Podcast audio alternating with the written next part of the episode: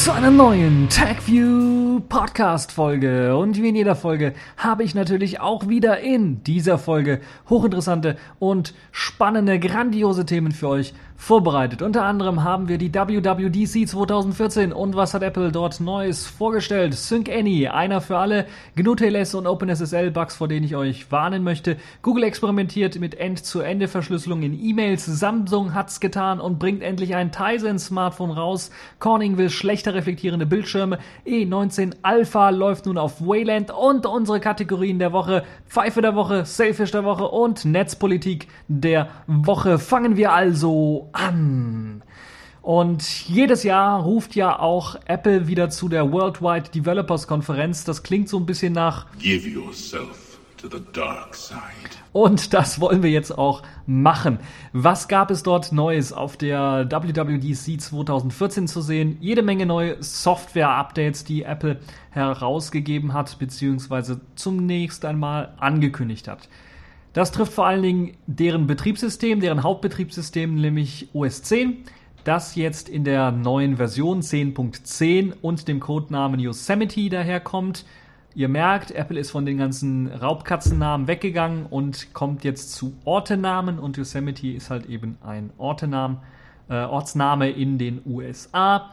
Und ja, diese neue Version OS 10 Yosemite kommt jetzt auch, wie man es auch nicht anders erwarten konnte, mit einem Design daher, was dem von iOS 7 entspricht, also einem Flat Design, so nennt sich das Ganze. Und das sieht man auch direkt auf dem ersten Blick, wenn man sich die Screenshots anschaut dieser neuen Version, wird man sehen, dass äh, nicht nur eben das User Interface vertraut einem äh, daherkommt, sondern alles irgendwie platt gedrückt wird. Die Icons haben ihren 3D-Effekt so ziemlich verloren, wurden redesigned, um richtig platt auszusehen, aber immer noch erkennbar zu bleiben. Also man erkennt die immer noch auf den ersten Blick, was jetzt für was ist. Das ganze Design an sich, was jetzt Fenster angeht und was jetzt zum Beispiel die Bedienknöpfe in den Fenstern angeht, also zum Maximieren oder zum Optimieren, so hieß ja der Button damals, zum Minimieren und zum Schließen, die sind jetzt auch platt gedrückt, wirkt jetzt nicht mehr so sehr wie eine Ampel, sondern eher wie, ja, hm, Süßigkeiten oder sowas, also so richtig platt gedrückte Süßigkeiten auf der linken oberen Seite eines Fensters. Es gibt auch funktional einige Änderungen, jetzt zum Beispiel was diese Steuerung dieser drei Knöpfe angeht. So ist dieser grüne Knopf, der ja vorher immer zum Optimieren des Fensters gedacht war. Es war also kein richtiges Maximieren, was da gemacht worden ist, sondern je nachdem, was für ein Fenster man offen hatte, äh, wurde das Fenster so, sozusagen optimiert, also optimal irgendwie auf dem Bildschirm ausgerichtet. Das ist nun weggefallen, dieser grüne Button ist jetzt ein ja richtiger Maximieren oder Fullscreen-Button geworden. Das heißt, diesen Vollbild-Button, den man mh, kurzzeitig eingeführt hatte bei OS 10, der ist nun verschwunden und man hat den grünen Knopf, weil ja sowieso irgendwie nicht wenig Sinn gemacht hat oder keiner mehr genau wusst, gewusst hat, was er eigentlich macht, hat man ersetzt durch eben den Vollbild-Button. Wenn man also auf den grünen Knopf drückt, gibt es jetzt ein hübsches äh, Vollbild-Fensterchen oder die Vollbild, äh, die Applikation geht in den Vollbild-Modus. Ansonsten vom Design her ist sehr interessant zu sehen, dass Apple nun auch dazu übergegangen ist, immer mehr ja in die Fensterleiste zu integrieren, die Toolbars, die sie so haben, in die Fensterleiste zu integrieren. Ähm, das erinnert so ein wenig an GNOME 3 Shell oder die GNOME 3 Oberfläche und deren Programme, die ja jetzt auch dazu übergegangen ist, die Fensterdekoration komplett im Grunde wegzulassen und ja eine für jede Applikation eine eigene Fensterdekoration zu ähm, auszuliefern, wo halt eben auch die Toolbar in äh, die Fensterdekoration oder die Fensterdekoration wird. Und das hat Apple jetzt nun auch gemacht. Man sieht das bei vielen, vielen Programmen, die sie neu geschrieben haben oder äh, verbessert haben, optimiert haben, unter anderem dem Browser. Da fällt es am besten auf. Äh, die Ähnlichkeit zur GNOME 3 Shell oder dem GNOME 3 Webbrowser ist da sehr, sehr hoch, muss man ganz ehrlich zugeben. Auch damit, was jetzt zum Beispiel die Eingabe von von URLs und so weiter angeht. Das sieht also schon verdammt ähnlich aus, als ob das jetzt so eins zu eins abgekupfert wäre. Ansonsten äh, kann man zu dem Design sagen, ist wieder Geschmackssache. Es gibt eine Neuerung, die ja recht positiv ist, so wie ich finde, zumindest für die Leute, die etwas länger auf dem Mac arbeiten, macht das durchaus Sinn. Neben dem hellen Design, was ja allen bekannt ist, gibt es jetzt auch ein dunkles, ein Dark Design, wo man also das Ganze auch in etwas dunkler bekommt, sodass es nicht so reizend ist auf die Augen. Das ist also eine sehr nette Sache. Funktional gibt es natürlich auch einige Updates. Also neben der Oberfläche, die geupdatet wurde, gibt es auch funktional einige Updates. Unter anderem wurde Spotlight richtig aufgebohrt. Also die Suche unter macOS 10, die konnte schon sehr, sehr viel, aber war immer oben rechts in der Ecke irgendwie versteckt. Das ist jetzt nun anders. Wenn man die Suche aufruft, erscheint sie zentral auf dem Display und man hat die Möglichkeit, ganz einfach dann nach irgendetwas zu suchen. Und es erinnert mich so ein wenig an eine Kombination ja aus K-Runner, was man unter KDE her kennt, oder auch dem äh, Enlightenment E17 äh, Everything Launcher mit aber ein paar mehr Funktionen und Funktionalitäten. Es gibt ja natürlich weitere Launcher, ähm, äh, die mir jetzt nicht einfallen, wie die heißen, die es unter Linux auch gibt. Äh, Synapse, glaube ich, war so ein Launcher oder ist so ein Launcher und äh, viele weitere, die dann ähnliche Funktionalität bieten. Also die Möglichkeit, nicht nur lokal auf dem Rechner nach Dateien zu suchen, nach Fotos, nach Bildern, nach Dokumenten, nach Musik, nach Videos und so weiter und so fort zu suchen, sondern auch die Möglichkeit, zum Beispiel eine Websuche anzuregen. Das heißt, man tippt dort zum Beispiel Yosemite ein und kriegt dann direkt Informationen als allererstes vorgeschlagen von Wikipedia und dann kriegt man links eben in einer Liste die Vorschläge, was jetzt Yosemite sein könnte und rechts wird einem dann schon der erste Vorschlag aufgemacht. In dem Fall ist es halt die Wikipedia-Seite von Yosemite mit einer kurzen Zusammenfassung, was oder wo Yosemite liegt. Das also eine der Möglichkeiten. Es gibt dann auch die Möglichkeiten, dort einfach zum Beispiel Routen zu suchen. Also dann die Maps-Applikation ist da auch mit integriert, sodass man sich dann zum Beispiel auch direkt in der Vorschau angucken kann, wo ist Yosemite ganz genau und man eine Route planen kann. Solche Geschichten sind also jetzt in Spotlight mit integriert. Es wird also zu einer Universalsuche, nicht mehr zur Dateisuche, sondern wirklich zu einem, ja, ich würde schon fast sagen, Assistenten. Dort tippt man einfach ein, was man machen möchte, ähnlich wie Siri. Und äh, wobei bei Siri sagt man es eher, hier tippt man es eben ein und dann kann man es eben machen. Das ist das ähm, Gute und Positive von dem neuen Spotlight. Finde ich eine gute Sache.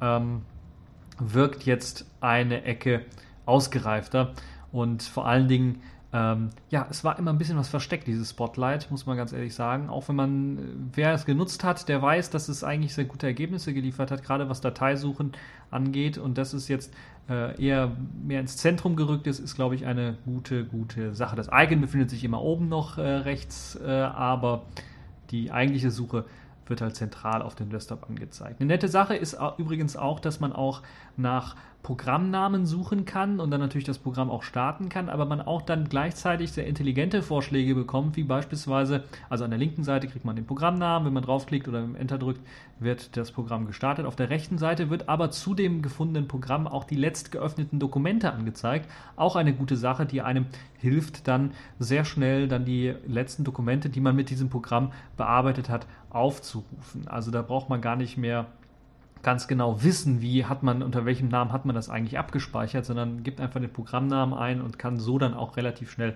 zu dem, äh, zu den letzten Dokumenten gehen, die man dort ähm, ja tatsächlich auch editiert oder bearbeitet hat. Ja, das sind so die allergrößten Änderungen, wie ich finde. Es gibt noch ein paar ja, kleinere Änderungen. Ich habe ja bereits angesprochen, Safari, da wurde die Oberfläche auch komplett ja, neu gestaltet. Es sieht jetzt so aus wie der GNOME 3 Webbrowser. Also zentral in der Mitte in der Tool-Leiste oder in der Fensterleiste ist dann halt jetzt die URL-Bar. Wenn man draufklickt, kann man natürlich eine ganz normale Suche auch an, äh, ja, ganz normal ansteuern. Dazu wird dann auch teilweise Spotlight benutzt. Also sucht man beispielsweise dort nach Yosemite, wird einem auch direkt als erster Vorschlag in der ähm, Vorschlagsliste nicht nur eine Webseite angezeigt, sondern auch ein kurzer kleiner Ausschnitt von der Wikipedia-Seite. Äh, ich hoffe, man kann das auch irgendwie abschalten, weil das erinnert mich so ein bisschen an die Amazon-Linse. Es könnte auch durchaus sein, dass es mit Add-ons dann möglich wäre, dann auch Amazon-Ergebnisse und sowas anzeigen zu können. Dafür ist der Apple bekannt, dass sie das alles in so ein Framework packen, sodass auch noch weitere Add-ons hinzugefügt werden können. Und das wäre in diesem Fall sicherlich auch möglich. Äh, bin ich nicht so ein Freund von. Trotzdem ist das, glaube ich, im Falle von Wikipedia eine gute Sache, äh, das so richtig gut zu integrieren und das macht sicherlich das Leben einiger Nutzer ein bisschen was einfacher. Ansonsten minimalistisch das Ganze ausgefallen, die Toolbar sehr stark minimiert worden auf ganz, ganz wenige Knöpfe, die man dort einfach nur bedienen kann. Sehr schön ist, dass es jetzt eine Übersicht gibt aller Tabs. Das heißt, ja, es erinnert mich so ein bisschen an das, was Firefox äh, vorgeschlagen, aber auch gezeigt hat, wo man dann mit einem Klick alle offenen Tabs in kleinen Thumbnails sehen kann oder in kleinen Fensterchen sehen kann und man die dann einfach anklicken kann, um dann zu wechseln.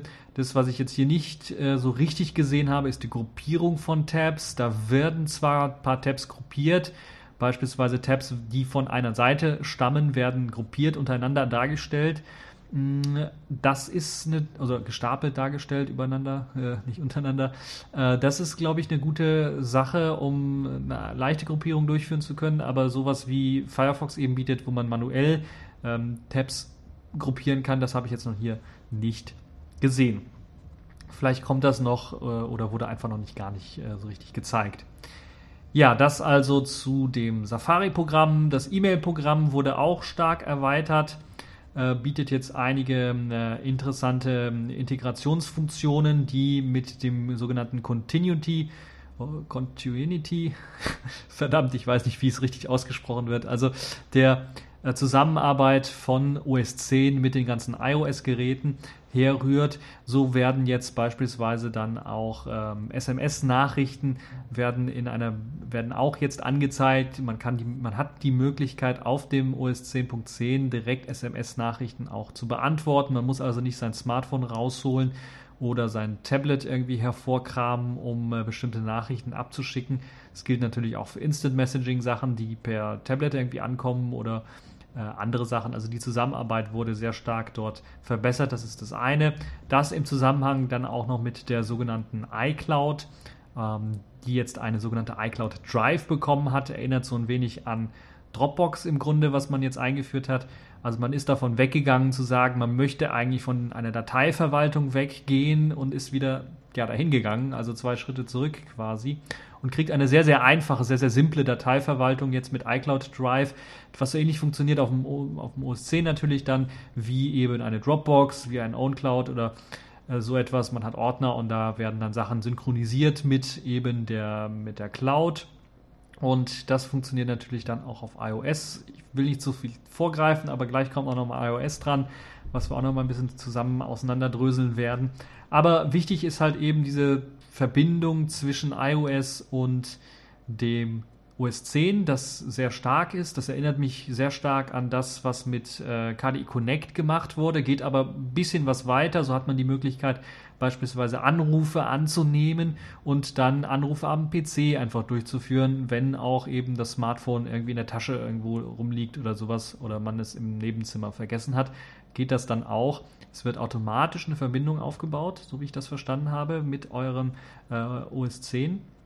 Wenn ihr in der Nähe seid, im gleichen WLAN gehe ich mal von aus, irgendwie seid, wird da automatisch eine Verbindung aufgebaut. Und das gleiche gilt dann auch für so Sachen wie beispielsweise, wenn ihr eine Internetverbindung aufbauen wollt und jetzt gerade kein WLAN zur Hand habt und ihr das über das Telefon machen wollt, müsst ihr das Telefon auch irgendwie in der Nähe von eurem OS 10 Gerät haben und dann wird automatisch dieses Telefon angezeigt und ihr könnt mit einem Klick von OS 10 direkt dann einen Hotspot aufmachen mit eurem Telefon, wo euer Laptop sich mit verbindet und um dann ins Internet gehen zu können. Also ihr müsst das Smartphone gar nicht mehr anfassen, um sowas machen zu können eine nette Funktion, wobei ich natürlich als Programmierer und als Entwickler direkt denke, uh, wie sieht das mit der Sicherheit aus? Das könnte richtig in die Hose gehen, weil immer wenn es darum geht, automatisch irgendwelche Sachen zu im Netzwerk irgendwie zu detekten und so weiter und so fort und automatisch sehr, sehr einfach und zugänglich zu machen für den Nutzer, ist das immer mit so Sicherheitsproblemen äh, behaftet. Also ich kann mir durchaus vorstellen, dass dann irgendeiner, ihr sitzt im Internetcafé, habt euer, euer, euer iPhone oder sowas in der Hosentasche und dann kommt einer daher und entdeckt es und versucht dann über euer iPhone, ohne dass ihr da irgendwie das merkt, dann im Internet zu surfen. Das ist so meine Befürchtung. Also ich sehe jetzt auch immer die Schattenseite davon, von so einer, äh, von so einer neuen Technologie, die natürlich erst einmal helfen soll, den Nutzern ähm, Sachen einfacher zu machen. Das ist also auch eine gute und sehr feine Sache. Also das sind so die größten und gröbsten Neuerungen von OS 10.10. Wir wollen direkt weitermachen, weil es gibt noch einige weitere Neuerungen. Äh, Achso, eine Neuerung möchte ich nicht vergessen, das ist OS 10 Yosemite hat jetzt im Safari-Browser auch ein HTML5 DRM-Plugin und da wird bereits schon Netflix unterstützt. Also Netflix ist ja dieser Streaming-Dienst, der ist ja auch jetzt, glaube ich, in Europa äh, verfügbar und der ermöglicht ja über Silverlight das Streamen von Serien und von Sachen, die eigentlich im TV laufen. Und das soll in Zukunft jetzt direkt nativ im Browser laufen, ohne dass man Silverlight irgendwie braucht. Und das hat Apple bereits schon getestet. Und in OS 10 Yosemite, in dem Safari, ist halt dieses HTML5, die Videoerweiterung mit eben dem DRM oder dem äh, DRM-Konzept, was auf jeden Fall Netflix benutzen möchte, schon integriert und das ermöglicht einem dann auch Netflix zu schauen. Das ist vielleicht auch wieder so eine etwas kritische Sache, wie ich finde, dass das mh, hm, ja nicht direkt für alle Browser irgendwie geöffnet wird, sondern erst einmal nur für den Safari. Ist aber, glaube ich, dann die Zukunft, dass wir jetzt nicht mehr irgendwelche Plugins benutzen, in dem Sinne, dass sie halt, ja, im Grunde sind das ja doch weiteren Plugins, nur DRM-Plugins, aber dass man sowas in Richtung Flash oder Silverlight geht, was jetzt für die ganze Videoabspielsache gedacht ist, sondern man geht eher auf den kleinsten gemeinsamen Nenner, das ist halt diese Verschlüsselung und äh, das DRM und versucht das irgendwie dann ja aufzudröseln, so dass das äh, Ganze dann irgendwie doch irgendwie dann abgespielt werden kann, nativ auf dem Rechner. Bin mal gespannt, was daraus wird. Es ist zumindest eine Geschichte, die ich so ein bisschen kritisch sehe. Ja, äh, ich möchte aber nicht nur. Ihr könnt aber auch nur meckern, meckern, meckern. Sondern möchte dann auch noch was Positives berichten. Ähm, iOS 8 ist jetzt auch angekündigt worden, ist noch nicht ganz fertig, wird aber bald fertig sein und bringt auch einige Neuerungen. Zum einen natürlich dann die ganze Unterstützung für eben dieses Continuity, also dieses OS 10.10 Verknüpfungsgedönse, was dann einem auch erlaubt, zum Beispiel, wenn man in der Nähe eines OS 10 äh, Rechners ist, äh, die Möglichkeit gibt, wenn man da ein Dokument offen hat, das dann auch direkt angezeigt wird auf einem Tablet oder eben auch auf dem Smartphone und man die Möglichkeit hat, zum Beispiel eine Präsentation dann direkt aufzuziehen, ohne dass man das irgendwie per iCloud irgendwie äh, manuell anklicken müsste, was natürlich auch gehen würde, reicht es in der Nähe zu sein vom OS 10.10 Gerät und dann wird einem schon auf dem Lockscreen das Symbol angezeigt, ah, da ist ein Dokument, was du auf deinem PC aufhast, willst du das nicht hier auch mal anschauen? Das ist also auch eine der größten Neuerungen, finde ich gut. Zwei Daumen nach oben, auch wenn es Sicherheitsbedenken sicherlich geben könnte wieder, ist das, glaube ich, eine gute Sache. Äh, vor allen Dingen ist das sehr, sehr simpel gemacht und das ist, glaube ich, eines der ähm, Sachen, die so ein bisschen wieder Zeitersparnis bringen. Dann gibt es äh, die Fotos-Applikation. Die wurde stark erweitert und äh, bietet jetzt auch die Möglichkeit, mit iCloud dann Foto die Fotobibliothek dann äh, zu sharen, also mit Freunden und Kollegen, aber natürlich dann auch seine eigenen, äh, sein eigenes Backup da hochzuladen. Das ist also auch eine tolle Sache. Neue Bearbeitungsfunktionen sind mit eingebaut worden, sodass ihr noch mehr an euren Fotos dann rumeditieren könnt, ohne große Probleme. Dann wurde sehr stark auch im Zuge, ja, man würde schon fast sagen, geklont von WhatsApp und den ganzen anderen Instant Messaging Programme wurden auch, äh, wurde auch Messages und iMessages äh, geupdatet auf iOS, so dass ihr die Möglichkeit habt, jetzt da auch Sprachnachrichten zu senden. Da gibt es eine schöne GUI dafür. Ihr drückt einfach mal kurz auf äh, Aufnahme und dann lasst ihr den Daumen einfach äh, los, wenn ihr fertig seid oder zieht einfach nach oben, wenn ihr fertig seid und dann wird das dann automatisch, was ihr aufgenommen habt, dann rübergesendet. Ansonsten also ein sehr schönes Interface, was man da sehen kann bei äh, Messages und natürlich auch Bilder und sowas äh, sharen oder auch irgendwie Videokonferenzen machen, ist natürlich keinerlei Problem. Es gibt eine neue Möglichkeit, die so ein bisschen an BlackBerry, an, an BB10 erinnert, also an BlackBerry S10 erinnert. Die Möglichkeit nämlich direkt, wenn eine Nachricht ankommt und man sie in dem Notification Center oder ganz oben, wo die Nachricht dann ankommt, kurz sieht, hat man die Möglichkeit direkt äh, zu beantworten, diese Nachricht. Also man klickt dann auf Antworten und es öffnet sich die virtuelle Tastatur und man hat dann eine kleine Eingabebox, wo man dann direkt eine Antwort schreiben kann. Man muss also nicht in die Applikation selber reingehen, sondern kann man das, man kann das direkt von der Benachrichtigung aus machen. Kennt man ja vom Desktop, ist ja nichts Neues. Also GNOME 3 beispielsweise hat das ja auch, wenn man Instant, Instant Messaging macht.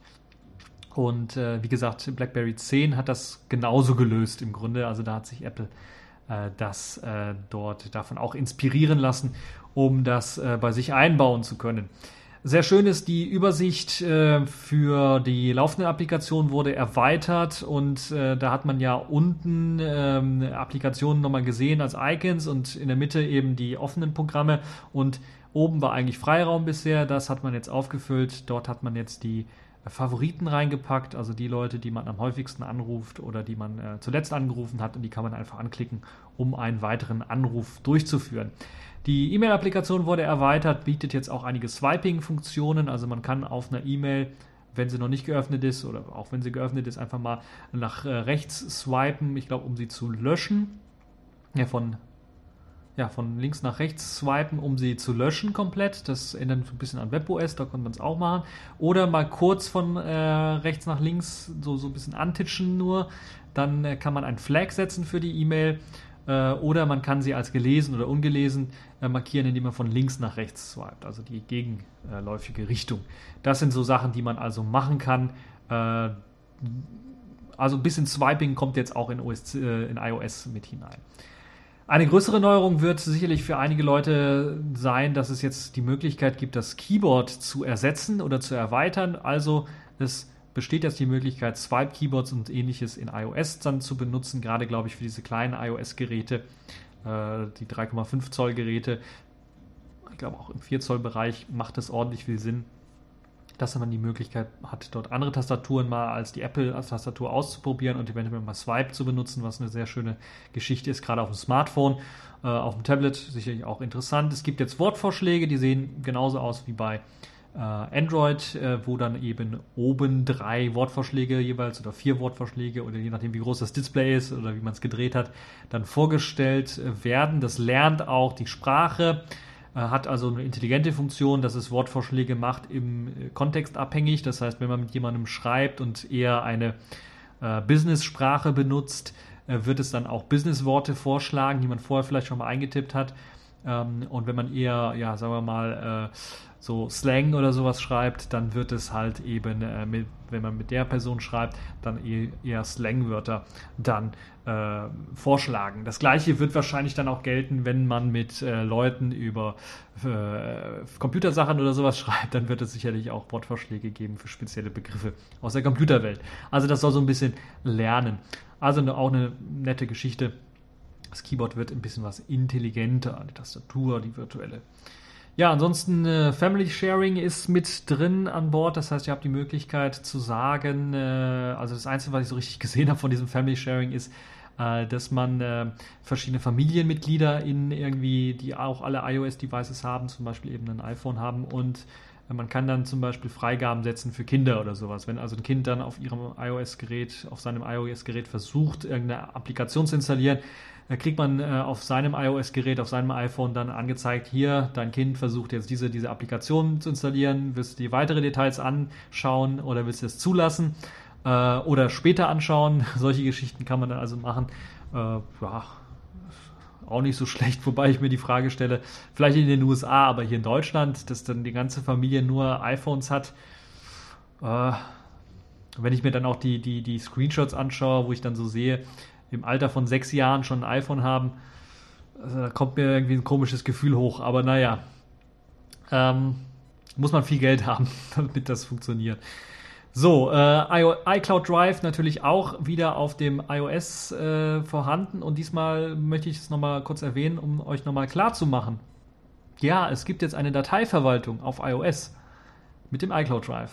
Sehr, sehr einfach gehalten, also sehr einfache Ordner, wo man bestimmte hm, Dateien finden kann oder ablegen kann, aber es gibt eine Dateiverwaltung auf iOS. Also das hätte man vor ein paar Jahren auch nicht gedacht, dass es so etwas äh, gibt. Das ist jetzt so ein kleiner Dateimanager, dieses, diese iCloud-App, wo man halt eben dann auf diese äh, entfernten Dateien äh, zugreifen kann oder Dateien auf der Cloud, die auf der Cloud liegen, zugreifen kann.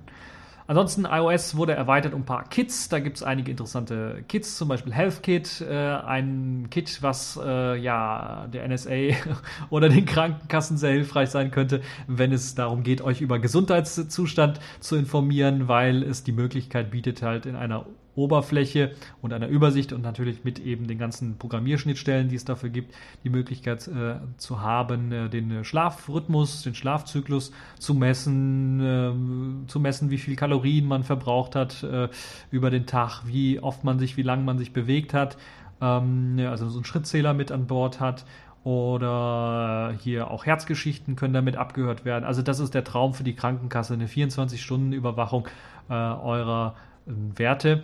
Ähm, ich persönlich sehe das so ein bisschen ja äh, kritisch. Das gleiche gibt es auch, ich glaube, Sportskit oder irgendwie sowas ähnlich heißt es, ähm, wo dann natürlich auch die ganzen Sportdaten und so weiter dann, wenn ihr Sport macht, auch noch aufgezeichnet werden. Dann haben wir eigentlich, wir haben ja jetzt schon eine totale Überwachung der NSA, aber wenn es darum noch geht, dass wir jetzt auch unsere Essgewohnheiten, unsere Gesundheitsgewohnheiten, unsere Sportgewohnheiten auch noch analysiert werden, dann ist das, glaube ich, ein Traum für, äh, für die NSA noch. Äh, hoffe ich doch, dass es noch nicht so weit ist. Ja, Spotlight ist auch wieder mit an Bord. Also die Änderungen oder Verbesserungen, die es auf äh, OS 10 gab mit Spotlight, ist auch in iOS mit eingeflossen. Dort gibt es dann auch Vorschläge, beispielsweise, wenn man nach einem äh, Film sucht, X-Men beispielsweise, wird einem vorgeschlagen, ja, das ist äh, der Film, der läuft gerade im Kino, willst du dir den nicht anschauen? Hier sind die ähm, nächsten Kinoseele, wo du dir das Ganze anschauen kannst und kannst es auch direkt bezahlen und äh, also kaufen ein Ticket oder sowas. Oder halt die Möglichkeit, einen älteren Film dann auf äh, iTunes herunterzuladen oder zu streamen. Das ist oder das sind eine der größten Änderungen von iOS 8. Dann gibt es was Interessantes wieder für Entwickler. Und zwar hat Apple dort eine neue Programmiersprache vorgestellt. Und ja, die erinnert mich so direkt, als ich das gesehen habe, ähm, in erster Linie an QML so ein wenig, weil das Ganze auch eben dahergeht, dass man sehr, sehr einfach Programme schreiben können soll mit einer ja, an JavaScript angelehnten Programmiersprache. Und das Ganze soll halt auch in einem sehr innovativen Editor daherkommen, der einem ermöglicht, links den Code zu schreiben und rechts direkt, nachdem man gerade aufgehört hat zu tippen, den Code in Echtzeit dann ausgeführt bekommt und man sehen kann, was man da gecodet hat. Das erinnert mich doch dann sehr stark an QML, weil das da genauso ungefähr präsentiert wurde und auch von der von der Art, wie man das Ganze schreibt, ist das schon sehr JavaScript ähnlich. Es ist nicht komplett JavaScript, es ist nicht so ähnlich äh, dem JavaScript, wie es in QML der Fall ist, sondern ist schon was eigenes und äh, einige meinen, das erinnert vielleicht an äh, Lua, andere an andere Programmiersprachen. Also es hat sicherlich äh, Anleihen genommen davon. Ist eine Programmiersprache, die so, wie Apple es beschreibt, zwischen Objective-C und C steht Müssen wir mal schauen, wie sich das entwickelt, ob Entwickler darauf anspringen. Das ist auf jeden Fall eine sehr nette Sache, um schnell Programme schreiben zu können. Und äh, ja, das ist, glaube ich, die moderne Art des Programmierens und des Programmeschreibens. Und das ist auch in der neuen Xcode-Version dann mit integriert. Da könnt ihr das Ganze dann auch, also Xcode 6, da könnt ihr das Ganze dann auch benutzen, falls ihr entwickeln wollt für iOS oder eben auch OS 10.10, weil das ist das Besondere. Ihr könnt das natürlich dann für beides machen, ähnlich wie QML. Deshalb ging ich da direkt von aus, dass äh, das so funktioniert. Ja, das sind äh, so die allergrößten Neuerungen, die es gab auf der WWDC von der dunklen Seite von Apple in dem Fall, äh, was sie vorgestellt haben. Äh, ich fand es recht interessant, dass die diese Client-Side-Decoration-Geschichte gemacht haben wie GNOME, dass die da also in die gleiche Richtung gegangen sind. Ähm, find, also es hat ja schon angefangen mit ihrem Apple Store, wo das ja auch schon teilweise der Fall war, aber dass sie jetzt komplett auch auf dieses Design gewechselt sind, ist doch überraschend gewesen für mich. Hätte ich so nicht gedacht, weil ich das eigentlich eher problematisch halte, aber äh, müssen wir mal schauen, wie sich das entwickeln wird, weil jetzt hat man eben das Problem, dass man zwei Seiten, zwei Welten hat. Einmal diese Client-Side-Decoration, die nativen Apple Programme und dann die Programme, die noch nicht auf diese Client-Side-Declaration umgestellt haben, also die alten Programme, die halt nach der alten Methode vorgehen. Ähm, wirkt ein bisschen seltsam, muss ich ganz ehrlich sagen. Mich hat ein bisschen auch überrascht, dass man jetzt auf diese vollkommene Transparenz gegangen ist, so ein bisschen. Also hat mich an Windows Vista oder Windows 7 erinnert, äh, dass man also wirklich äh, sehr stark auf Transparenz gesetzt hat. Auch in den Anwendungen sieht man das, im, im Dateimanager beispielsweise, wenn man da hoch und runter scrollt, dann scheint das so durch die Toolbar durch, äh, was man da gescrollt hat wirkt so ein bisschen befremdlich, weiß ich nicht. Es ist nicht mal Geschmack, dass das äh, transparent geworden ist. Ansonsten das Flat Design, da haben wir, glaube ich, alle mit gerechnet, dass das kommen wird. Und ja, äh, ja, normales Update halt von OS 10.10. iOS 8, normales Update von iOS 7. Äh, mit der neuen Programmiersprache sicherlich wird das sehr interessant werden, wie sich das entwickeln wird. Wenn wir, werden wir sicher mehr Applikationen sehen, weil auch äh, viele Leute dann äh, einfacher ohne Objective-C oder C-Kenntnisse dann einfach mal anfangen können zu programmieren. Und das meine ich so wörtlich, weil ich kenne es von QML, man kann einfach mal anfangen. Und in einem kleinen Editor kurz ein paar Programme schreiben, das ist äh, in einem Tag ungefähr, äh, lässt sich auch schon eine kleine App dann ohne Probleme schreiben, eine funktionierende kleine App ohne Probleme schreiben. Da kommen wir auch gleich zu, habe ich nämlich auch gemacht, äh, aber zu einem ganz anderen Thema dann. Ja, äh, kommen wir zur nächsten großen News und das ist einer für alle Sync Any. Sync oder Cloud-Dienste, das hatten wir ja gerade eben beim OS 10 auch, dass sie da ihren Cloud-Dienst aufgebaut haben. Da gibt es ein sehr, sehr nettes Tool für die Leute, die viele Cloud-Dienste benutzen, also iCloud, äh, Google Drive äh, und wie sie alle heißen, wer das alles benutzt und das jetzt irgendwie sortieren möchte miteinander oder äh, im Grunde genommen keinen Bock mehr hat, so viele Clients zu benutzen, der kann sich eventuell Sync Any anschauen. Das ist ein sehr, sehr nettes Programm, was einem erlaubt, Dateien zu synken auf jedem jeglichen Storage. Das heißt, ihr könnt das Ganze über herkömmliche Dienste machen wie FTP, SFTP, WebDAV, also OwnCloud-mäßig das Ganze speichern. Aber ihr habt auch die Möglichkeit zu sagen, okay, ich möchte äh, äh, diesen Ordner, der soll synchronisiert werden mit Dropbox. Dieser Ordner mit OwnCloud, dieser Ordner mit äh, Google Drive und so weiter und so fort. Das könnt ihr alles machen mit Sync Any. Und äh, ja, es gibt ein paar sehr, sehr interessante äh, Beispiele, die euch nochmal zeigen, wie das Ganze dann funktioniert. Sync Any ist momentan, da fehlt noch eine Oberfläche für, ist noch momentan eine, ein, ein Open Source Projekt, was äh, dann äh, ja ähm, noch im Quellcode nur zur Verfügung steht, aber dafür gibt es eben die Möglichkeit, dass das Ganze auf einem, äh, auf allen drei Plattformen läuft, also auf, auf Linux, auf äh, macOS 10 und auf Windows. Und es gibt halt die Möglichkeit, ganz einfach, also es ähnelt mich, wenn ich das so sehe, ähnelt das sehr stark an Git. Das heißt, ihr müsst ein Repository erstellen, wo halt eben dann SyncAny dann Sachen synchronisiert mit SYInit. Ist also das äh, Äquivalent zu Git init. Mit SY Connect könnt ihr dann einen, zu einem bestehenden Repository connecten und es gibt dann halt äh, die Möglichkeit, äh, Dateien hochzuladen mit, mit Up und Down zum Runterladen und mit Watch eben automatisch zu synken, Up und Down zu machen, wenn da irgendwie was hochgeladen wird. Also eine sehr interessante Sache, wie ich finde. Vielleicht auch eine, ähm, ja, eine Geschichte, die eventuell als Ersatz gelten könnte für zum Beispiel ein BitTorrent. Da haben wir ja schon ThinkThink. Think, Sync Think vorgestellt. Schwer auszusprechen, zumindest für mich. Und jetzt Sync Any. Äh, kann ich euch nur empfehlen, schaut euch das Ganze an, runterladen. Ist, äh, die Webseite verspricht nicht zu viel und auch nicht zu wenig. Gibt ein paar News auch. Äh, die letzten News, die letzte Alpha-Version, soweit ich weiß, ist vom April diesen Jahres und ihr könnt euch das Ganze auch auf GitHub anschauen und eventuell forken oder äh, ja, solche Geschichten machen. Eine sehr interessante Sache, Sync Any.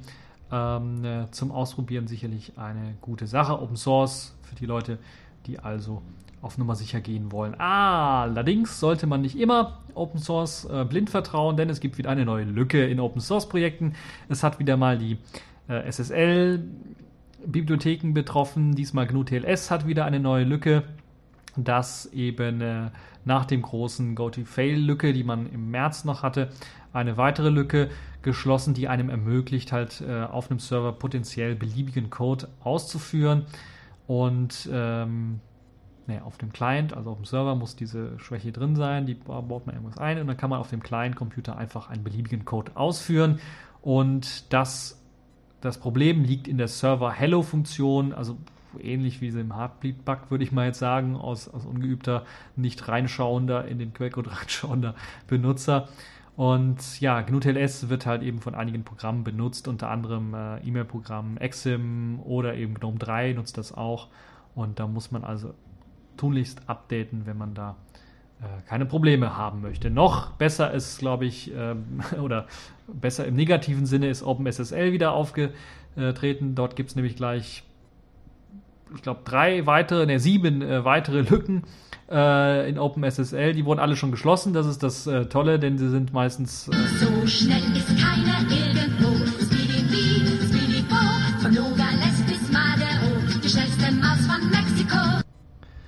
Ja, also was das Fixen von äh, Problemen angeht, sind die relativ schnell. Ich habe auch wieder nur über den Bug erfahren, als ich dann äh, meinen äh, Update Manager angeschmissen habe und gesehen habe, da hat Debian wieder eine neue OpenSSL-Version rausgespuckt. Und dann habe ich mal ein bisschen rumgelesen. Ah, neuer Bug in OpenSSL, wieder ein Bug und zwar auch wieder im Zusammenhang mit Heartbleed, weil äh, einige dieser Bugs, die es dort gibt, wieder vom gleichen Autor stammen, der ja auch äh, die Heartbleed-Blöcke äh, vor allen Dingen verursacht hat durch seinen Code. Deshalb würde ich mal vorschlagen, so als Ungeübter, äh, den Code, den er doch weiter da irgendwie committed hat zu OpenSSL, würde ich mir auch mal anschauen, nochmal etwas genauer anschauen, unter die Lupe nehmen. Vielleicht findet man da noch irgendwie was. Ähm, äh, will jetzt nicht sagen, dass es jetzt negativ, dass er einfach äh, schlecht gearbeitet hat, sondern er hat einfach gearbeitet und die OpenSSL-Leute haben das einfach abgehakt und dann hat er einfach weitergearbeitet. So sieht's aus. Also man muss natürlich auch äh, ein bisschen so einen Lernprozess drin haben. Also wenn die OpenSSL-Leute gesagt hätten, oh, da hast du aber einen Bug, dann hätte er vielleicht nachgeschaut, hätte er vielleicht was gelernt, hätte er vielleicht äh, besseren Code geschrieben. Also das passiert einfach, das ist halt ein Fehler auf beiden Seiten. Das ist nicht immer einseitig zu sehen, muss ich ganz ähm, ehrlich auch so sagen, weil es wird immer viel rumgehackt auf die Leute, die den, Bug produziert haben, aber dabei wird vergessen, gerade bei Open Source, dass das Ganze durch einen Review-Prozess eigentlich geht und dass Leute es absegnen und dass die Leute, die es absegnen, eigentlich genauso viel Schuld haben, weil sie eigentlich entweder ihre Arbeit nicht richtig gemacht haben und nicht richtig drauf geguckt haben oder es einfach übersehen haben. Und dann haben sie die gleiche, tragen sie eigentlich die gleiche Schuld wie derjenige, der den Code geschrieben hat. Das ist zumindest meine Meinung äh, soweit. Äh, ja, kommen wir zum nächsten Thema hat auch was mit Verschlüsselung zu tun. Äh, Google experimentiert nämlich mit End-zu-Ende-Verschlüsselung und das direkt in Gmail. Und da sagen jetzt viele, was? Geht das überhaupt? Ist das halt irgendwie möglich? Weil das wäre ja komplett irgendwie gegen Googles Geldmacherei, äh, weil sie verdienen ja dadurch Geld, dass sie in E-Mails reinschauen und dann gleichzeitig für den Inhalt der E-Mail dann Werbung einblenden. Wenn ich also über Schuhe rede, wird mir Schuhwerbung angezeigt, solche Geschichten und sie wollen jetzt eine End-zu-End-Verschlüsselung einbauen. Also ich bezweifle es auch so ein bisschen, aber zumindest experimentieren sie bereits mit einer Chrome-Erweiterung, die einem ermöglichen soll, per Gmail-Oberfläche direkt im Browser, also nicht irgendwie äh, das Ganze über äh, normale E-Mail-Programme zu machen, sondern direkt im Browser, dann über GPG, dann per Chrome-Plugin einfach E-Mails zu verschlüsseln und das ist, glaube ich, eine tolle Sache. Also wenn die das wirklich durchdrücken und das ohne Hintertüren und Hinter Hintergedanken funktioniert, ohne die Werbung vor allen Dingen funktioniert, dass man das irgendwie entschlüsselt bei Google oder sowas, dann ist das, glaube ich, eine sehr, sehr interessante Sache und es könnte zumindest dann, wenn Google es nicht direkt übernehmen möchte, dieses Projekt, wenn es irgendwie Open Source oder sowas ist, könnte man das eventuell doch als Chrome-Plugin dann weiterhin irgendwie äh, pflegen. Eingesetzt werden soll, soll halt eben äh, GNU-PG als äh, Verschlüsselungsbibliothek äh, und die soll dann einem erlauben, ganz einfach in der Web-Oberfläche ohne großes Zutun dann E-Mail zu verschlüsseln, end-zu-ende zu verschlüsseln. Das heißt, die wird dann wirklich per GNU-PG verschlüsselt, dann abgeschickt und ist ja dann weiter verschlüsselt und kann dann erst von demjenigen gelesen werden, der den Entschlüsselungskey dafür hat. So funktioniert das Ganze und das könnte sehr interessant äh, werden. Da bin ich echt mal gespannt. Das Einzige, wo ich so ein bisschen problematisch das Ganze sehe, ist, wird da auch eine Infrastruktur irgendwie aufgebaut, um Schlüssel zu tauschen? Weil wenn, also das wäre die Killer-Applikation schlechthin. Wenn Google sich richtig beliebt machen möchte und unbeliebt machen möchte bei der NSA, dann würden sie auch eine Infrastruktur aufbauen, die einem ermöglicht, sehr, sehr einfach und sicher Schlüssel auch austauschen zu können, weil das ist das Problem, woran es meistens dann auch hapert, ist halt eben, dass man Schlüssel austauschen möchte oder muss, um das ganze, äh, um die ganze Verschlüsselung, die funktioniert. Also der eine muss den Schlüssel zum Verschlüsseln haben und der andere den zum Entschlüsseln, ansonsten geht das halt irgendwie nicht. Und das ist halt eine Sache, die muss äh, verbessert werden. Da gibt es ja schon bei den verschiedenen Instant Messaging äh, Clients, die es für die Smartphones gibt, nachdem halt irgendwie WhatsApp aufgekauft worden ist, gab es ja schon einige, die da Experimente mitgemacht haben, wie man das sehr, sehr einfach lösen kann. Und äh, Text Secure ist beispielsweise so eine äh, Geschichte, wo halt eben auch Schlüssel ausgetauscht werden bei der, bei der ersten Nachricht, die man schickt.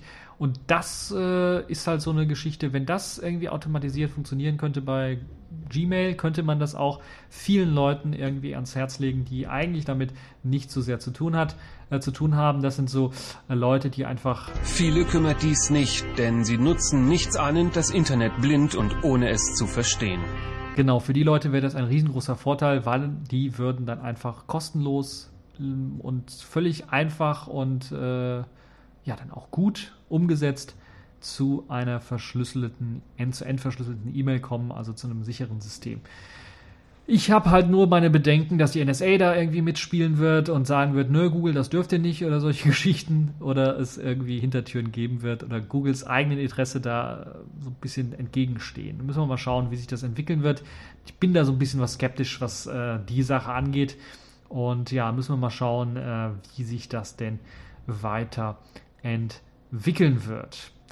Ja, kommen wir jetzt zu einem Thema, wo ich beinahe gesagt hätte. Genau, denn Tizen. Tizen ist ja eigentlich, habe ich eigentlich schon abgeschrieben, nachdem halt alle Hersteller irgendwie reihenweise gesagt haben, machen nichts in Tizen. Jetzt kommt Samsung doch daher und hat angekündigt, doch, wir bringen ein Tizen Smartphone raus und hat so, sogar eine eigene Developers-Konferenz äh, gehalten für Tizen und hat dort auch dieses Smartphone, das sogenannte Samsung Z, dann vorgestellt. Es basiert auf dem äh, Smartphone SMZ 91OF und ja, ist ein Samsung Smartphone, das eigentlich mit guten Daten daherkommt. Und also 4,8 Zoll Display AMOLED, äh, 1280 x 720er Auflösung, ist recht ordentlich, 2,3 GHz Quad-Core Prozessor, 8 Megapixel Rückkamera und 2,1 Megapixel Frontkamera. Äh, das sind so die, die größten Daten, 2 GB RAM und einem recht großen Akku von 2600 mAh bei diesem Display wird das, glaube ich, sicherlich lange Akkulaufzeiten bieten. Interner Speicher 16 GB, aufrüstbar mit MicroSD bis zu 64 GB. Ansonsten WLAN, ABG und N Standard mit an Bord, GPS und GLONASS Support, Bluetooth und USB 2.0, NFC und sogar Infrarot-Support. Also wenn ihr da irgendwie eure alte Fernbedienung ersetzen wollt mit, könnt ihr das ja auch machen. Ansonsten gibt es ein paar interessante Funktionen, die vorgestellt worden sind. Es gibt auch einen Fingerprint-Sensor, das heißt, ihr habt auch wieder die Möglichkeit, mit eurem Finger verschiedene, also biometrische Entschlüsselungen oder sowas zu machen. Ähm, das ist möglich. Es gibt eben auch äh, die Möglichkeit, äh, einem Ultra Power Saving Mode dann noch mehr aus der Akkulaufzeit rauszuholen, sodass das Ganze ja, ich könnte mir vorstellen, dass das Ganze dann doch drei, vier Tage dann durchhält mit diesem Akku und äh, dem, dem AMOLED-Display vor allen Dingen, auch wenn es was größer ist, mit, mit äh, wie viel waren es, 4,8 Zoll, könnte das durchaus äh, doch sehr, sehr gut sein. LTE ist natürlich auch mit an Bord äh, und es gibt auf der Webseite, die ich verlinkt habe, das ist Tizen Experts, da gibt es nicht nur Screenshots von dem äh, Smartphone selber, das ja, doch so ein bisschen erinnert an etwas äh, ältere Samsung-Geräte, weil es nicht so wie die Android-Samsung-Geräte rund, also richtig ab, also richtig rund ist, wie bei den äh, neueren Samsung-Geräten, die sind wirklich rund und das ist halt so ein bisschen so eckig mit abgerundeten Ecken. Äh, nicht, dass der Apple was gegen hat, aber da gab es ja jetzt Friedensgespräche. Ja, mal schauen, wie es wird. Auf jeden Fall gibt es auch ein kleines Video, wo ich das Ganze anschauen könnt, wo das Ganze auch das Interface vorgestellt wird. Und beim Interface muss ich ganz ehrlich sagen, also wenn ich äh, Samsung wäre, Alter, wenn ich du wäre, so würde ich lachen in die Kreissäge rennen. Weil sie haben nichts anderes gemacht als Android nachprogrammiert, beziehungsweise ihre Oberfläche, die sie für Android benutzen, äh, TouchWiz, so nennt sie sich, haben sie jetzt einfach auf Tizen draufgepackt und ansonsten alles andere ist es. Wenn man es vorher nicht gesagt hätte, hätte man gedacht, okay, das ist eine angepasste Android-Version. So sieht das Ganze nämlich aus und äh, boah, das kann natürlich interessant sein, wenn Samsung auch versuchen möchte, ältere Geräte mit weniger Speicher, mit weniger Prozessortakt dann auch auszuliefern, weil wir wissen, Tizen verwendet weniger, äh, ist weniger speicherlastig, weniger ressourcenlastig, ist ressourcenschonender als Android. Man weiß es von den Samsung Galaxy Gears, also diesen kleinen Smartwatches, die ja vorher mit Android ausgeliefert kamen und mittlerweile auch mit äh, Tizen ausgeliefert kommen und mit Tizen viel, viel schneller laufen als mit der Android-Version. Das ist also eines der Geschichten, wo ich sagen würde, okay, Das wäre vielleicht eine Richtung, wo Samsung hingehen möchte äh, die Geräte billiger zu machen und, und weniger äh, High-End-Technik reinzustecken. Ansonsten frage ich mich, wofür das Ganze sein soll, weil das einfach nur ein Android-Klon ist. Und äh, es fehlen also so neue Konzepte, wie man es ja irgendwie kennt. Äh, Firefox OS hat das HTML-Konzept.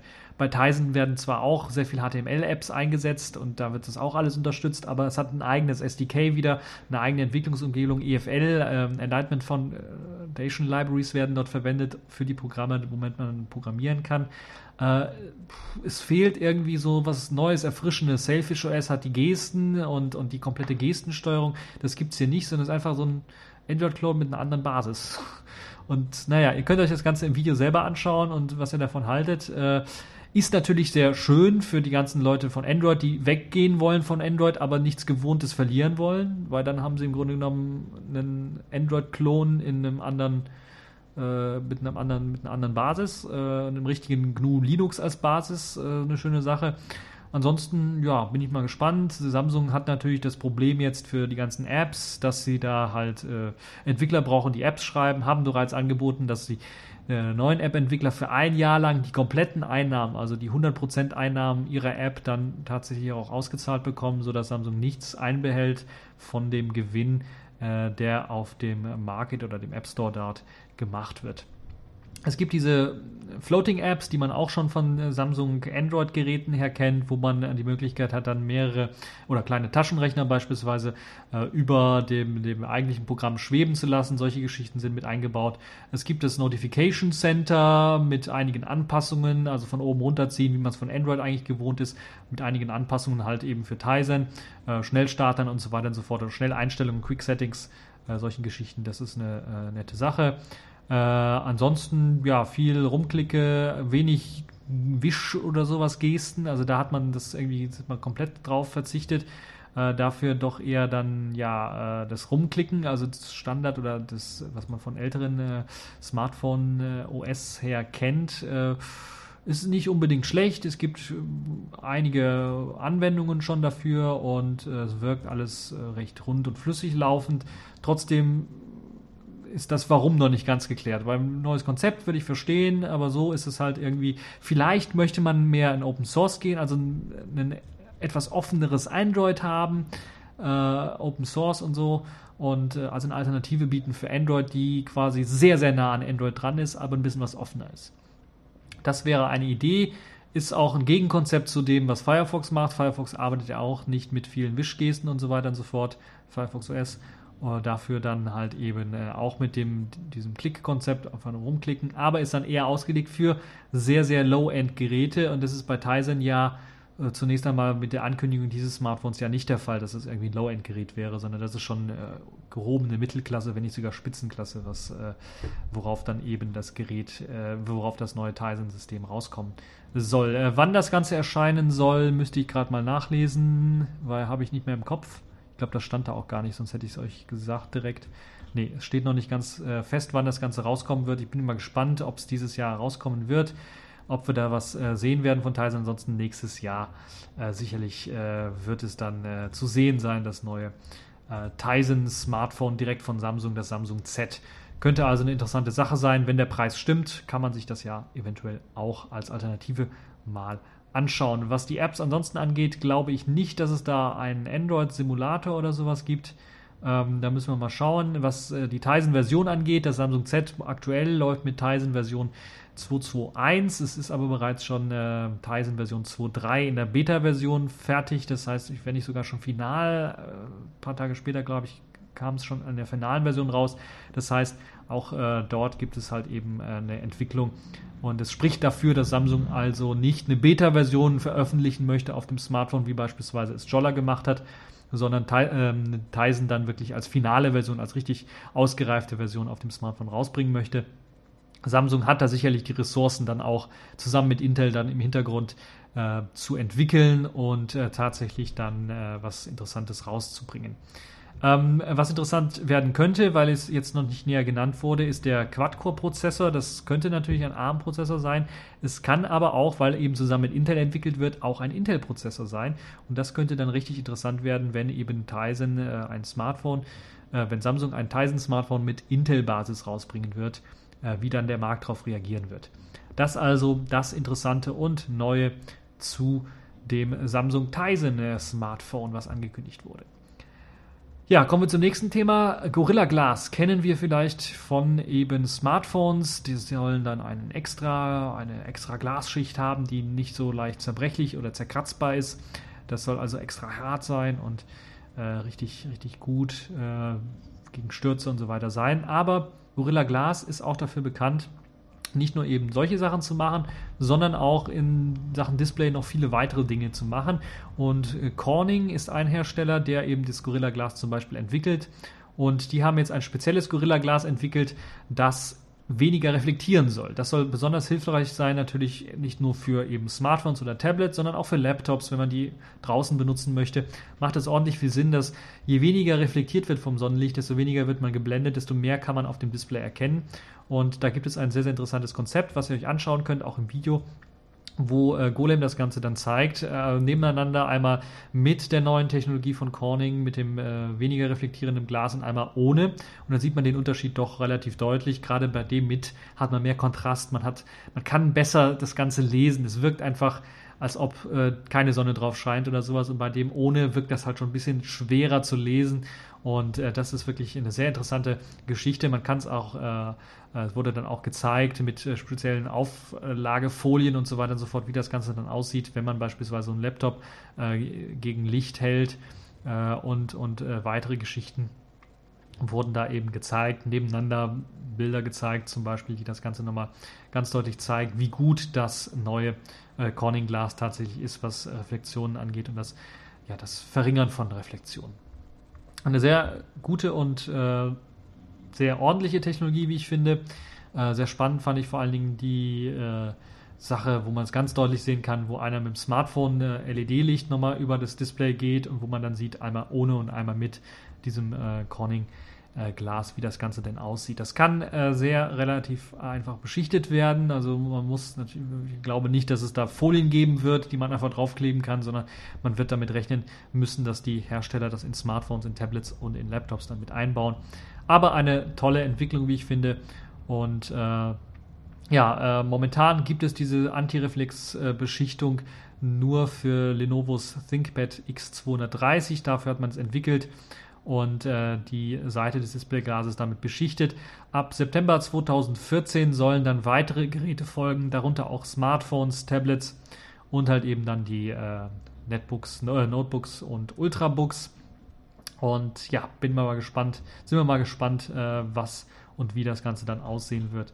Uh, vor allen Dingen uh, würde mich sehr interessieren, wie es dann aussieht mit Videowiedergabe. Werden die Farben dann auch vernünftig dargestellt oder gibt es dann halt wie bei Matten-Displays so äh, da hat man ja auch, ich mag ja auch normalerweise Matte-Displays, aber die sind für Video anschauen und so weiter eher etwas ungeeignet, weil die Farben dann etwas verwaschener wirken, als nicht so kräftig wirken wie bei äh, glänzenden Displays. Da müssen wir mal schauen, wie das äh, aussehen wird, wie weit man da dann gekommen sein wird. Das also zu Cornings äh, neuer Anti-Glare äh, ja, Reflexionsoberfläche. Kommen wir zu einer Desktop-Umgebung, die sich doch relativ schnell entwickelt hat, also richtig beschleunigt angezogen hat. Nach zwölf Jahren Entwicklungszeit ist man auf ein Jahr und jetzt auf sechs Monate gekommen, denn das ist die Zeit, die man gebraucht hat, um E19 in der Alpha-Version vorzustellen. Äh, E18 ist auch schon fertig für die Leute, die es nicht wussten haben, ist sogar schon in Version E18.8, also 0.18.8 schon raus. Und jetzt gibt es schon die erste Alpha-Version, die erste Testversion von E19. Die tolle neue Änderung neben weiterer tiefgreifender Änderungen im Untergrund. Da hat man viel, viel angepasst was Konfigurationsmodule angeht, viel, viel Code aufgeräumt und so weiter und so fort, der noch übrig geblieben ist aus E17 und E18, hat man da weiter aufgeräumt, weiter aufgebohrt und vor allen Dingen hat man den Renderer verbessert, äh, erweitert, denn der kann jetzt auch als Wayland Client agieren, so dass ihr die Möglichkeit habt, dann Compositing äh, dann auf Wayland zu machen.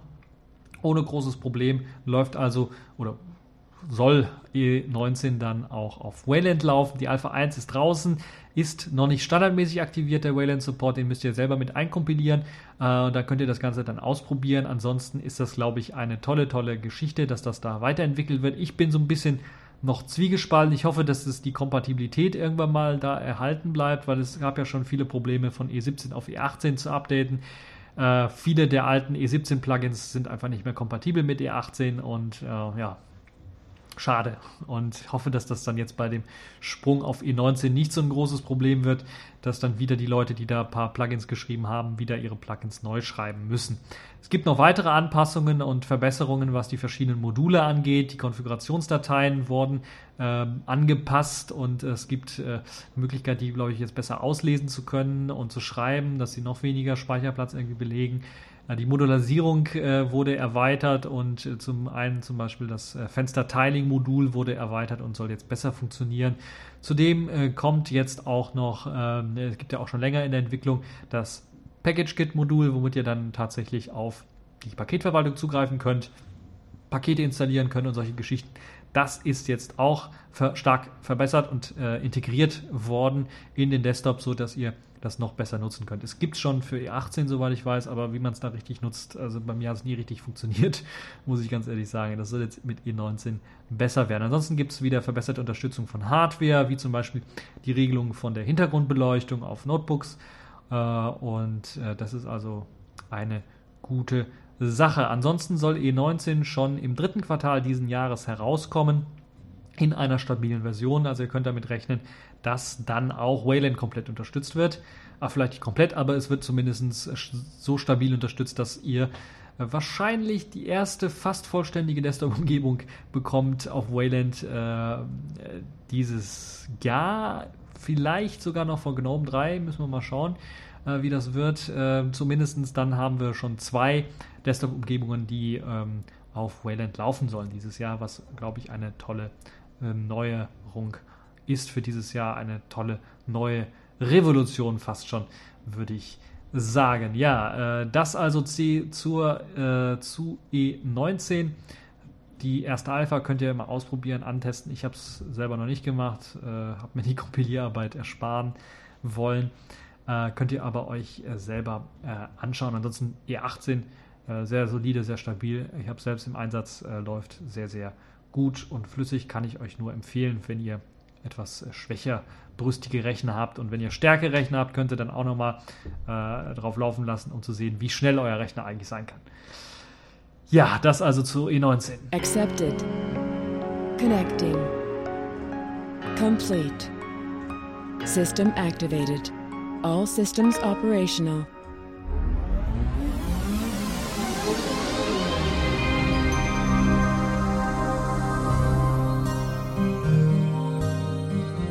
Ja, kommen wir zu unseren Kategorien der Woche und da habe ich als allererstes eine Kategorie rausgesucht, die Pfeife der Woche und das ist unser Bundesgeneralanwalt Range. Der ist diesmal die Pfeife der Woche, weil, äh, also kann man erstmal sagen, Oh nein, nicht du schon wieder. aber bei dem Typen fällt mir auch nicht mehr viel ein. Also es ist wirklich krass, was er jetzt sich wieder geleistet hat. Er hat zwar, das habe ich ja vorher schon angekündigt, habe ich mich irgendwie aufgeregt, dass er keine Ermittlungen durchführen möchte. Jetzt hat er doch Ermittlungen angekündigt, die er durchführen möchte, aber nicht wegen der Massendatenauspielung der NSA, sondern nur wegen dem Telefon der Angela Merkel. Und gegen wen er da ermittelt, ist auch so ein bisschen fraglich, weil äh, er hat es immer noch nicht gelernt. Vorher war es ja die NASA, gegen die er ermitteln wollte. Jetzt ist es die sogenannte SNA oder SNA, so wie er gesagt hat. Also das ist wirklich schon ein Knaller. Und der Mann, glaube ich, der verkörpert so richtig, äh, was hier in unserem Land schief geht, so Bananenrepublik mäßig. Äh, das ist wirklich ein Knaller, der Typ. Und ich weiß auch nicht, wie man den allen Ernstes als obersten Ermittler in diesem Fall engagieren kann. Der schafft es ja noch nicht mal auf der Pressekonferenz seinen Text, den er da sagen wollte. Den hat, er hat ja übrigens gar nicht freigesprochen, sondern das mit der SNA, wo er dann die Ankündigung gemacht hat, worüber er eigentlich reden möchte, dem sogenannten SNA-Komplex. Äh, äh, damit hat er angefangen. Ich glaube, das war das Einzige, was er frei gesprochen gesagt hat.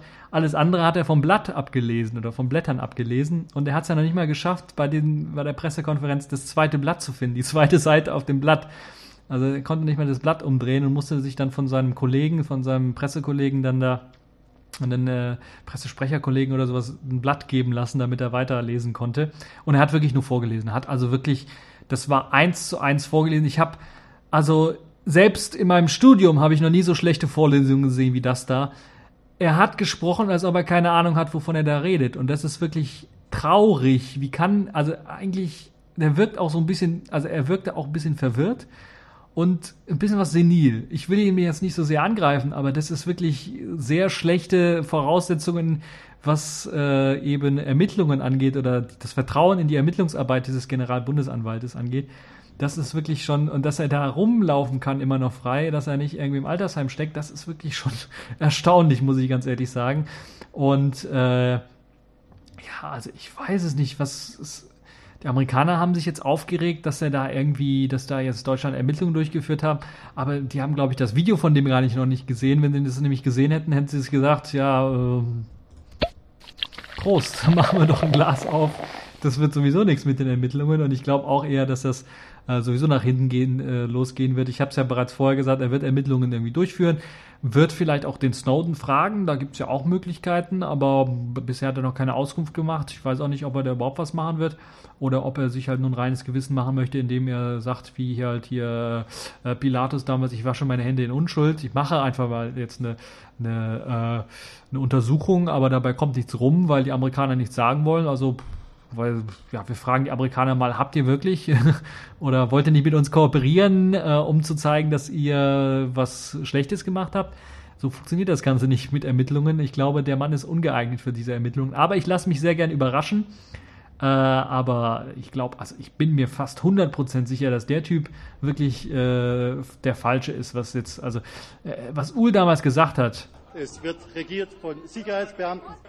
Wenn das solche Sicherheitsbeamten sind, die uns regieren wollen, dann sehe ich also richtig schwarz. Ich finde ja unsere Pappnasen, die jetzt an der Regierung schon sind, für lächerlich äh, teilweise, aber äh, also ich hoffe, ich hoffe doch, dass da äh, irgendwann mal die Personalie ausgetauscht wird, weil das geht ja gar nicht. Also der macht sich ja, der macht sich ja lächerlich im eigenen Land vor der ganzen Bevölkerung und dann natürlich im Ausland lachen sich auch alle tot, weil äh, die das gar nicht glauben können, was er da eigentlich, also das, das ist, äh, manchmal hat man das Gefühl so. Was hat er? Zieht er Nebenluft? Hat er offene Socken? Nein, er hat kürzlich was für die Birne gekriegt. Das ist ihm nicht bekommen. Aha. Von wem denn? Ist mit einer Wildsau zusammengestoßen. Hm, hat er so richtig was am Scheitel eingefangen, ja? Mhm. So wirkt er manchmal, auch bei dem Interview mit der auf ZDF, auf dem, auf dem ZDF Heute-Journal hat er irgendwie gewirkt, als ob er da ausgestopft wäre. Er hat also die ganze Zeit so künstlich gegrinst in die Kamera und auch bei seinen Antworten versucht, dieses Grinsen aufrechtzuerhalten und sich kaum bewegt und kaum geatmet. Und das macht mir schon ein bisschen Angst. Also muss ich ganz ehrlich sagen, äh, das ist wirklich eine Pfeife. Also da fällt mir auch nicht mehr viel zu ein. Also da kann man. Äh, also, ich weiß es nicht, was man dazu noch sagen äh, soll oder sagen kann. Das ist wirklich, äh, eigentlich ist das ein Armutszeugnis für unsere Justiz und auch für unseren Generalbundesanwalt oder für das, für das Amt des Generalbundesanwaltes, wenn man so eine Pfeife da sitzen hat, der es noch nicht mal geschafft hat, innerhalb der Vorermittlungszeit zu lernen, gegen wen er da eigentlich ermitteln soll. Also vorher war es ja die NASA, jetzt ist es äh, die SNA. Äh, das ist wirklich, es ist schon wirklich, also ich weiß auch nicht, wer den geschult hat oder wer für den arbeitet. Das ist ja schlimm, ist das. Da, also das ist. Äh, Na ja, doch. Da fällt einem nicht mehr viel ein. Also das ist wirklich äh, richtig knaps, äh, richtig, richtig blöd und äh, ja. Ich, ich bin ganz ruhig. Wir sind nun mal beide hier am Arsch der Welt. Und ich bringe dich jetzt noch nicht um, weil du später noch einige Mahlzeiten abgibst, falsch genießbar. Aber ich bleibe hier und du verziehst dich dahin. Und zwar so weit wie es geht. Pass auf, dass wir uns nicht nochmal über den Weg laufen. Der Ofen ist jetzt endgültig aus bei mir. Hast du das geschnallt? Das mit dem Ofen ist klar. So fühlt sich das Ganze an momentan. Äh, der Ofen ist endgültig aus. Also, dass die da jetzt so eine Schnapspfeife da auch noch hinbringen, das ist wirklich richtig, richtig traurig. Ja, aber wollen wir nicht bei traurigen Themen bleiben, gehen wir zu einem Thema, was ein bisschen interessanter ist. Äh, Sailfish äh, der Woche. Es gibt mal wieder eine neue App und diesmal stammt sie von mir, denn ich habe mir, äh, wie ich auch vorher angekündigt habe, mal, zu, als ich zu Swift geredet habe, äh, ich habe mir tatsächlich einen Tag Zeit genommen, mal eine neue App zu schreiben. Das ist ja wunderbar einfach mit QML und dank natürlich der ganzen Selfish Silica API ist das natürlich noch viel einfacher. Und da habe ich mir mal eine kleine App geschrieben. Eine App geschrieben, die ich, äh, ich habe mich inspirieren lassen von einer anderen App, die es schon gab, aber auch inspirieren lassen von einem TechView Podcast. Da habe ich ja euch mal berichtet. Es gibt ja auch ganze Forschungstruppen und Forschungsgruppen, die erforschen, wie man schneller Bücher oder schneller Texte lesen kann. Und eines der größten äh, Erkenntnisse, die sie da gewonnen haben, ist eigentlich offensichtlich momentan, wenn man mal richtig drüber nachdenkt, aber sie haben es halt mit wissenschaftlich auch bewiesen, wenn man Texte äh, oder wenn man den Menschen Texte vorliest oder so vorlegt, dass er die Augen nicht bewegen muss von einem Wort zum nächsten, dann kann der Mensch schneller lesen, weil er nicht mehr so viel fokussieren und umschalten muss und halt die Augenbewegung äh, wegfällt. Und äh, das ja gerade auch bei Legasthenikern ein Riesenproblem ist, weil sie eben durch diese Augenbewegung, zumindest einige, soweit ich weiß, durch diese Augenbewegung dann eben das Problem haben, dass die Worte so ein bisschen verschwimmen oder teilweise sie die falschen Worte lesen und solche Geschichten. Das ist bei einigen, soweit ich das äh, in Erinnerung habe und äh, weiß, wie das so ist. Ähm, das Problem wird dadurch gelöst, dass man eben ein Wort immer an der gleichen Stelle anzeigt und dann dort einfach ein neues Wort immer anzeigt. Und dadurch kann man eben auch einen Text lesen. Und da habe ich mir gedacht, oh, okay, entwickle ich doch mal eine kleine App, die das Ganze macht. Das heißt, eine ganz kleine, klitzekleine App, die nichts anderes macht, als einen Text, den ihr vorher eingefügt habt, einfach in Worte aufzuteilen und dann werden die Worte in Großbuchstaben ganz einfach mittig auf dem Display, alles andere wird ausgeblendet, mittig auf dem Display angezeigt und ihr habt die Möglichkeit dann anzu, äh, einzustellen, wie viele Worte ihr pro Minute lesen wollt. Standardmäßig habe ich eingestellt 200 äh, Worte pro Minute lesbar. Das ist äh, eine, glaube ich, gute Standardeinstellung. Vielleicht für einige zu schnell, je nachdem, wie viel Worte, wie viel ihr allgemein liest äh, äh, oder lest. Ähm, aber doch, glaube ich, ein, ein, ein Standard. Dadurch seid ihr schon schneller als der Durchschnitt, weil ich glaube, der Durchschnitt liegt so zwischen 250 und 450 Worten pro Minute. Ähm, und mit 200 seid ihr so ein bisschen über dem, äh, unter dem Durchschnitt, also ein bisschen was schneller, was das angeht. Aber dadurch, dass halt eben ihr nicht mehr refokussieren müsst mit euren Augen, sondern nur auf der gleichen Stelle starren müsst im Grunde und dort sich die Worte einfach nur ändern, könnt ihr äh, viel schneller lesen. Das werdet ihr sofort bemerken, dass das kein Problem sein wird, bei den meisten zumindest, äh, bei den 200 äh, Worten pro Minute äh, da irgendwie einen Text sehr schnell zu lesen. Das ist eine tolle Sache und gerade wenn ihr viele Online-Texte lest oder sowas im Webbrowser oder was, macht das ordentlich viel Sinn, das mal äh, zu kopieren, den ganzen Text und einfach mal einzufügen und dann mal versuchen da zu lesen und ihr werdet sehen, dass ihr das Ganze viel schneller lesen könnt äh, und viel mehr lesen könnt dadurch auch, wenn ihr ein bisschen was Zeitknappheit habt und viel lesen wollt äh, an Online-Artikel oder sowas. Das ist also eine sehr, sehr interessante Geschichte. Äh, kann auch nichts anderes machen als eben äh, lesen. Man hat, kann auch zwischendurch, wenn man eben bei irgendeinem Wort oder im Satzende angekommen ist, mal äh, Pause drücken, um einfach mal zu pausieren. Das geht also auch. Ähm, und man hat auch einen Regler, der euch ermöglicht, dann auch runterzugehen auf 100 äh, Worte pro Minute, was schon sehr langsam ist, wie ich finde. Aber vielleicht für die Leute, die, also für Kinder beispielsweise interessant, wenn die lesen lernen wollen, ist das, glaube ich, eine interessante Sache. Wobei ich eher sagen würde, das klassische Lesen von links nach rechts mit dem Augen bewegen äh, oder von rechts nach links, je nachdem, welchem Land man lebt, ähm, ist, glaube ich, immer noch auch für Kinder und für, für, für die Entwicklung der Kinder wichtig, dass sie das le lernen, so zu lesen. Ähm, weil die meisten Texte halt so geschrieben sind immer noch und äh, wir werden, glaube ich, einen Teufel tun, das jetzt alles auch noch zu ändern. Aber das ist eine Sache, wenn ihr angenehmer lesen wollt, äh, weniger, weniger eure Augen bewegen wollt beim Lesen oder schneller einfach lesen wollt. Da, darum geht es einfach. Könnt ihr dann auch sogar bis zu 1000 Worte pro Minute hochgehen. Und das ist dann, ich glaube, es sind 60 Millisekunden, die ein Wort angezeigt wird auf dem, auf dem Display nur. Und das ist schon recht, recht schnell. Äh, das ist sehr, sehr schnell. Also das ist wirklich, da müsst ihr schon äh, sehr, sehr schnell sein, wenn, wenn es darum geht. Aber dann könnt ihr ein Buch auch innerhalb, also fast jedes Buch innerhalb eines Tages komplett durchlesen, wenn ihr das schafft. Ansonsten könnt ihr einfach hochgehen, in 50er Schritten einfach mal äh, versuchen hochzugehen, was die Worte pro Sekunde angeht, um zu schauen, weil irgendwann ist es so, wenn man das auch nicht geübt hat, irgendwann verschwindet, man liest die Worte dann noch, aber es kann sein, wenn es zu schnell wird, der Sinn des eines Satzes der verschwindet so ein bisschen oder dessen, was man gelesen hat.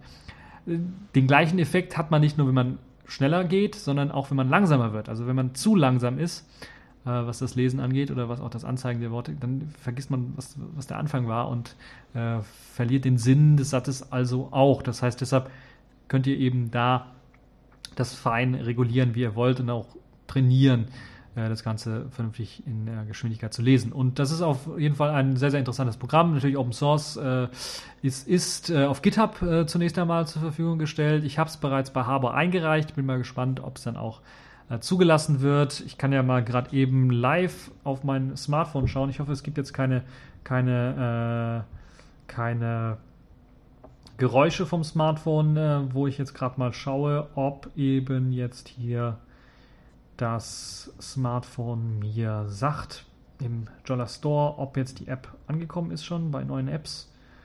Ich sehe es noch nicht, das heißt, wurde noch nicht approved, aber wird wohl dann äh, jetzt äh, die nächsten Tage dann auch approved. Da könnt ihr euch den Turbo Reader, so nennt sich das Ganze, äh, dann anschauen. Ähm, das ist also eine nette App, wenn ihr schneller lesen wollt. Sailfish äh, der Woche. Kommen wir zu einem weiteren positiven Ende dieser TechView Podcast Folge, nämlich Netzpolitik der Woche.